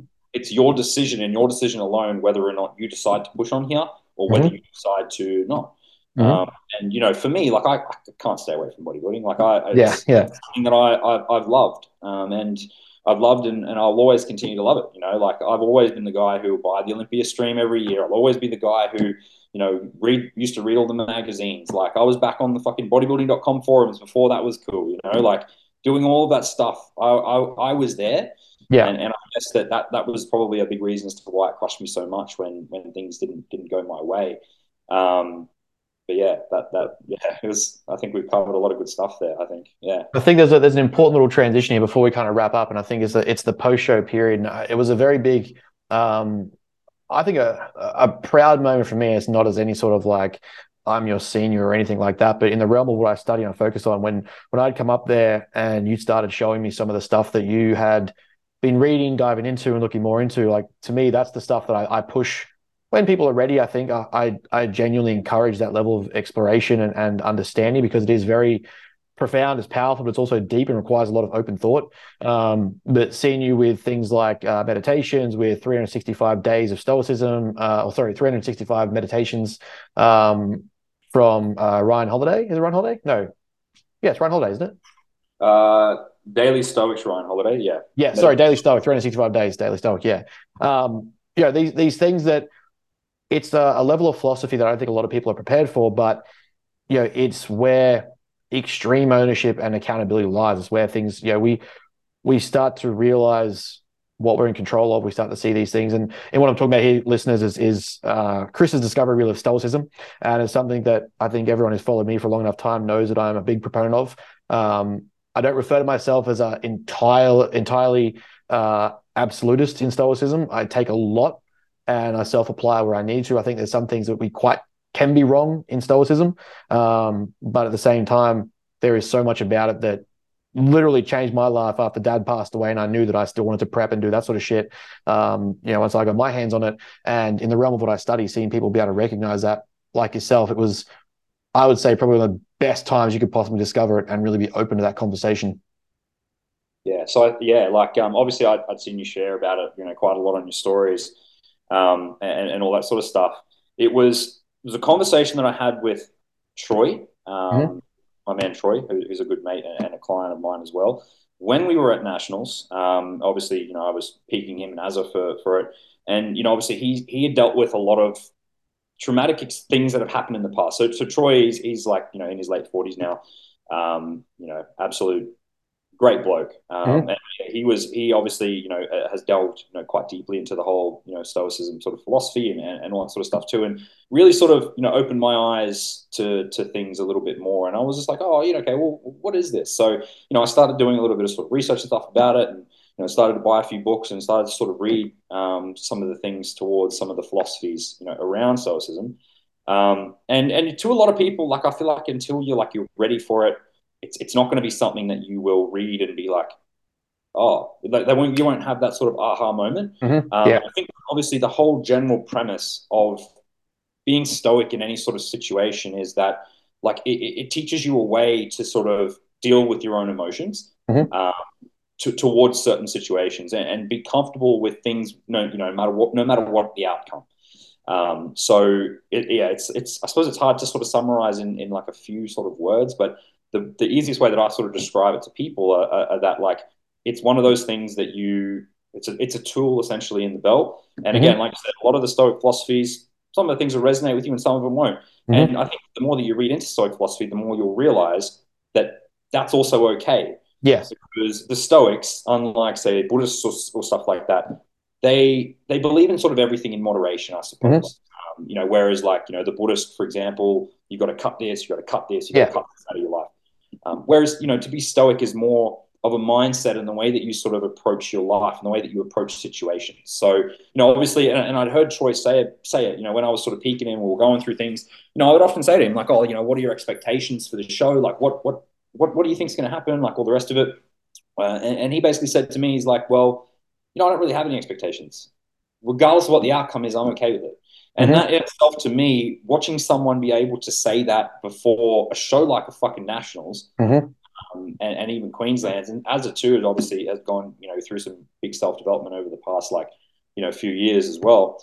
Um, but just being able to like see someone in the midst of it, yeah. using and applying those tools, really made me think. And I'm like, well, you know, it, it really just controls your reaction to your emotional reaction to situations mm-hmm. too. So, I know that you know, say Marcus Aurelius, for example, a lot of it Um, a lot of you know the teachings were the way he sort of approached death and and, and all the rest mm-hmm. of it. It's basically being okay with um, you know all of the being okay with any outcome, I guess. Yeah.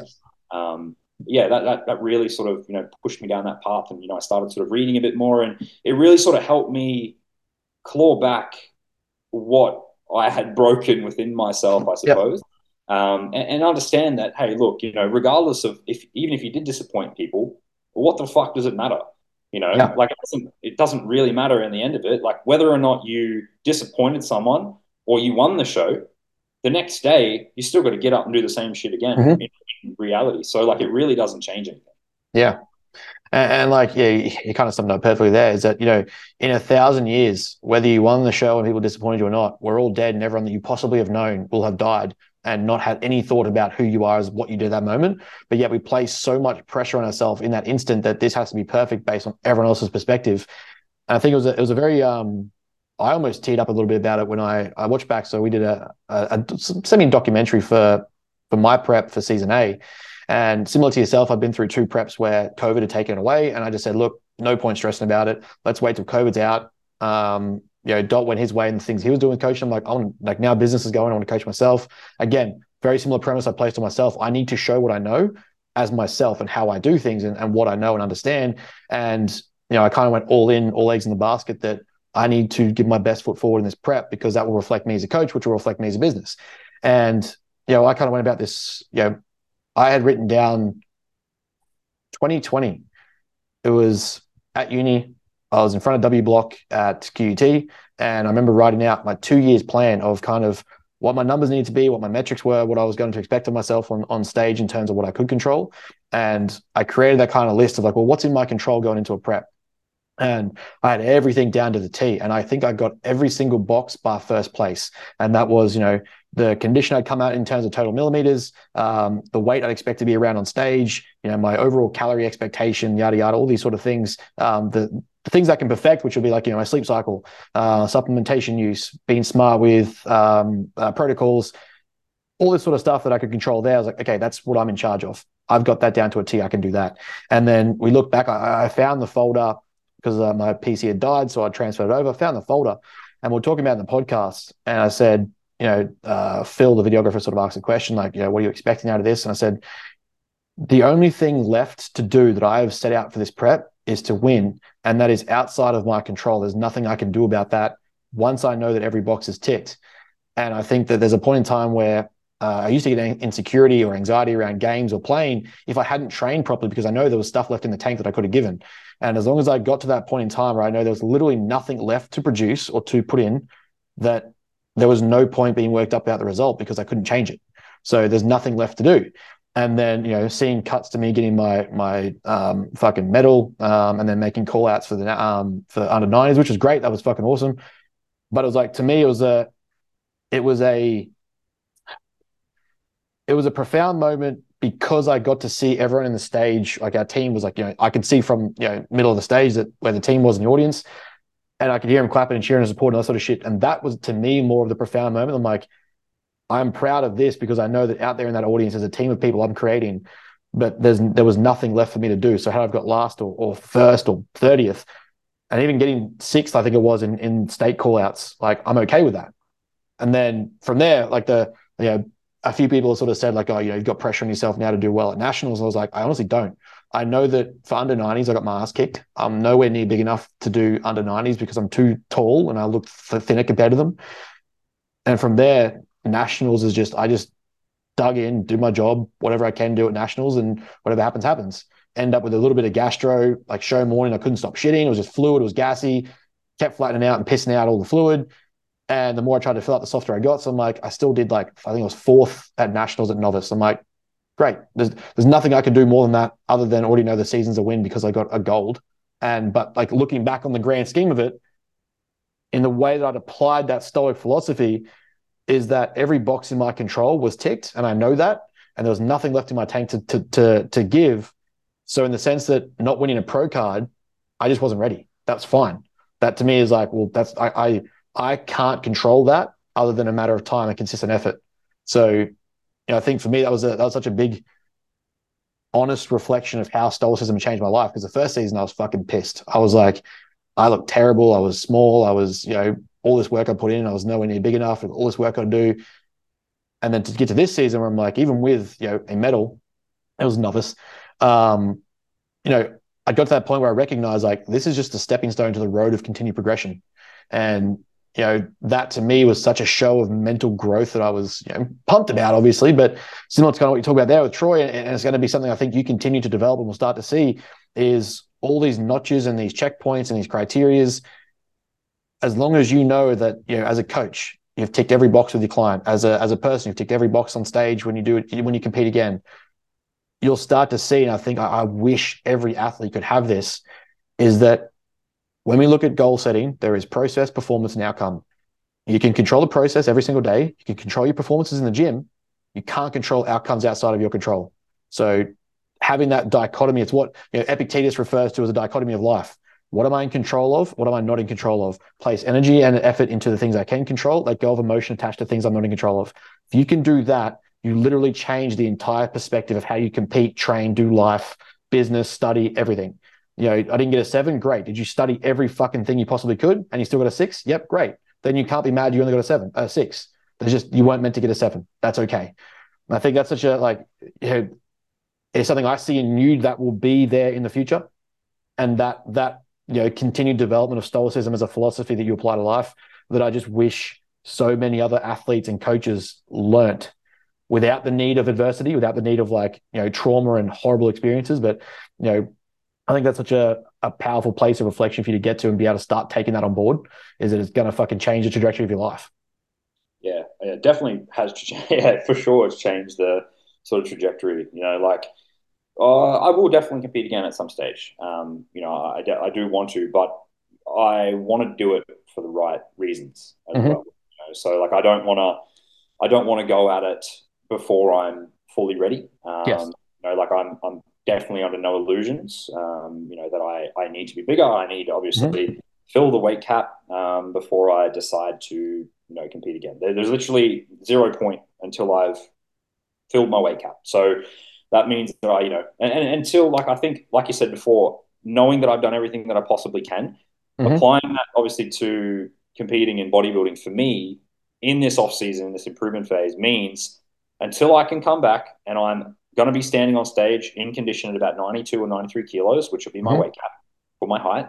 There is zero point me even toying with the idea of getting back on stage until I'm in that position because that to me tells yep. me that I've done everything I can. If I am as big as I as big as I could be in the weight class, as shredded as I possibly be, and then I still lose on the day, mm-hmm. is what it is. Yeah, um, you know that means that tells me I've done everything that I possibly could. You know, I went through the improvement phase. I, I did everything that I could possibly do. I added the tissue mm-hmm. in the right places to improve my overall symmetry, flow, whatever it may be. Um, if I can do all of those things, then I will come back to the stage um, and mm-hmm. compete. If that doesn't take place, then I'm also okay with that. Yeah. Um, because, you know, ultimately the, the reason that I wanted to progress down the pathway of sort of dietetics as well is just to sort of be able to be in a position to have a different role if I wanted in the future. Yep. Um, you know, I think that being able to, you know, I've obviously been coaching now for a long time. Um, I, I do want to I'm not sure what capacity I want to continue to to sort of work in. If if I you know if I go down the dietetics role or where that will lead me or whatever it may be within the future. But I want to have I want to have a different role if I have access yeah. to it.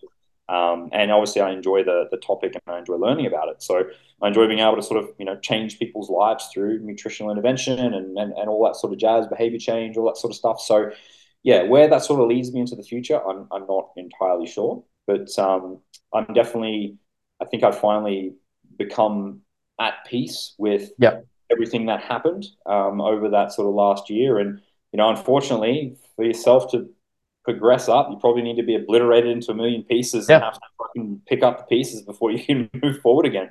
So I, I really, I didn't really talk to a lot of people about, you know, everything that I was sort of going through. I spoke to a few mates that I'm close with about it. Um, and, and I basically didn't say a word. Um, you know, obviously after I, you know, we stopped sort of doing the, I stopped doing the, the Bros podcast, obviously, because I was, you know, dealing with various things um, and, you know, just had to get work done and we're obviously moving and all that sort of stuff. Yeah. And, and I just, yeah, feel like it was, yeah, just something that I had to had to do in order to sort of fucking build myself back up again. Um, and, and I think that regardless of whether or not, even if I you know do compete again, and even if it is a loss, it, it really doesn't doesn't matter to me as much now as mm-hmm. it did the first time. So I've already gone through that experience before. Yeah. So it really doesn't really doesn't matter. Like at the end of the day, and I was laughing about this with uh, with Emily the other day, yesterday actually. Um, and, and, we saw like a photo, and it, it's good that I can actually look back and laugh at it now because mm-hmm. ultimately, like you know, I, I, couldn't have looked worse when mm-hmm. you think about it, given the the circumstances and the and the situation, everything that I was dealing with. So um, you know, I, what I don't want is I don't want you know people to think that oh fuck like I'm making excuses, blah blah blah blah blah, the rest of it. At the end of the day, think what you will. It is what it is. Yeah. Um, you know, I will be back at some stage. I will be back on stage, and you know, hopefully, I can produce something that I can be proud of the next time that I, I step on stage. And you know, if I if I tick all the boxes and I do all the work, which I always do, um, that that is something that I will always do, and and is in within within my control to improve. So, and if it's meant to be my day, it will be. You know. Yeah, I mean that that final sentence, or I guess that that that final point there is basically embodying the tenets of, of stoicism as you've learnt it. You know, temperance, wisdom, justice, morality, like in the in the sense of looking at you know you learning a different role in the sense that you want to continue to improve people's lives and do morally good things and that morality of judgment comes from you deciding what that is doing, you know, judgment, uh, uh, sorry, justice in the sense of, you know, doing right by people, doing right by yourself, giving yourself the best chance to put your foot forward. Um, you know, and, and then from there, you're, you're taking accountability and ownership and controlling the the things that you can control and not placing the pressure or the expectation on others to do the work for you. And I think that's a like a, a powerful point to end on is that, yeah, you you got put through the paces and you got went through that shit, but the ownership and accountability of say stoicism is that it's up to you then to decide do I stay here and borderline bitch it and let it kick my ass and be defeated by it and play the victim for the rest of my life because that's very possible. People have done that with work with less situations. Do I stay here and play that role or do I take ownership at rebuilding who I am and finding out further who I am as a person? Because there's nothing more self-developing than well, Peterson puts it, the only way to get to heaven is to go through hell. And a lot of people, unfortunately, get through hell and go, Well, I'm suffering. I may as well just stay here. If you stay in hell, you're literally in hell. So why not continue forward? And eventually you get to paradise and you get to that sense of peace and that sense of growth and development and continue to push yourself harder. There's no better way to do it. So unfortunately, people don't like to go through the fire. And from here, you've now been through it, and that just opens up the world to what you do next. Yeah, I, I was before I was basically living like the world owed me something. You know what I mean? Like I was living in a way I was just like I thought because of how hard I was working, and you know, you always think you're fucking working harder than the next guy, whether it's true or not. You don't fucking mm-hmm. know.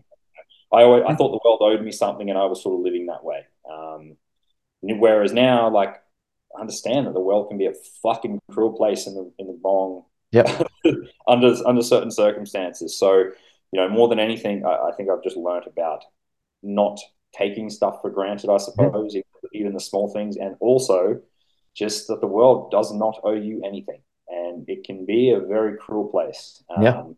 So yeah, ultimately, understanding that impact and, and the way that you control yourself and the way you can control everything, um, and controlling what you can control, I should say, um, is the most important thing. So yeah. Mate, I think it's a powerful point to wrap up the chat. Otherwise, we'll keep talking for four fucking hours, and we've both got check-ins to do and check on clients. um, mate, I appreciate your time and, and, the honesty and openness. As you said, you know, we haven't really had a chance to talk about this before. We talked about it when I sort of came up there after it all happened. Um, but I think this opens up a lot of dialogue for people that that possibly just look at bodybuilding for the stage and think it's all fucking glitz and glamour without realizing the entire entirety of what goes into it and what can go into it and what can go wrong as well as go right. Um, you know, I think that opens up a lot of conversation with people to just be a bit more aware um, that it's not just makeup and pageantry day. Um, but yeah, to kind of wrap up, where do we where do we find you? Can give everyone a, a, chance to follow your shit and where you're going and what you're doing. Yeah, so um, uh, obviously Instagram is probably the main thing that I'm that I'm active on these days when I when I have time. I'm not like a massive social media person, so I don't post all the time. But um, yeah, sort of any sort of coaching inquiries, you can you can reach me through my page, um, coach underscore Chris Black. And uh, yeah, that pretty much covers it off, Benny. Thanks Beautiful, mate. I appreciate your time. My pleasure.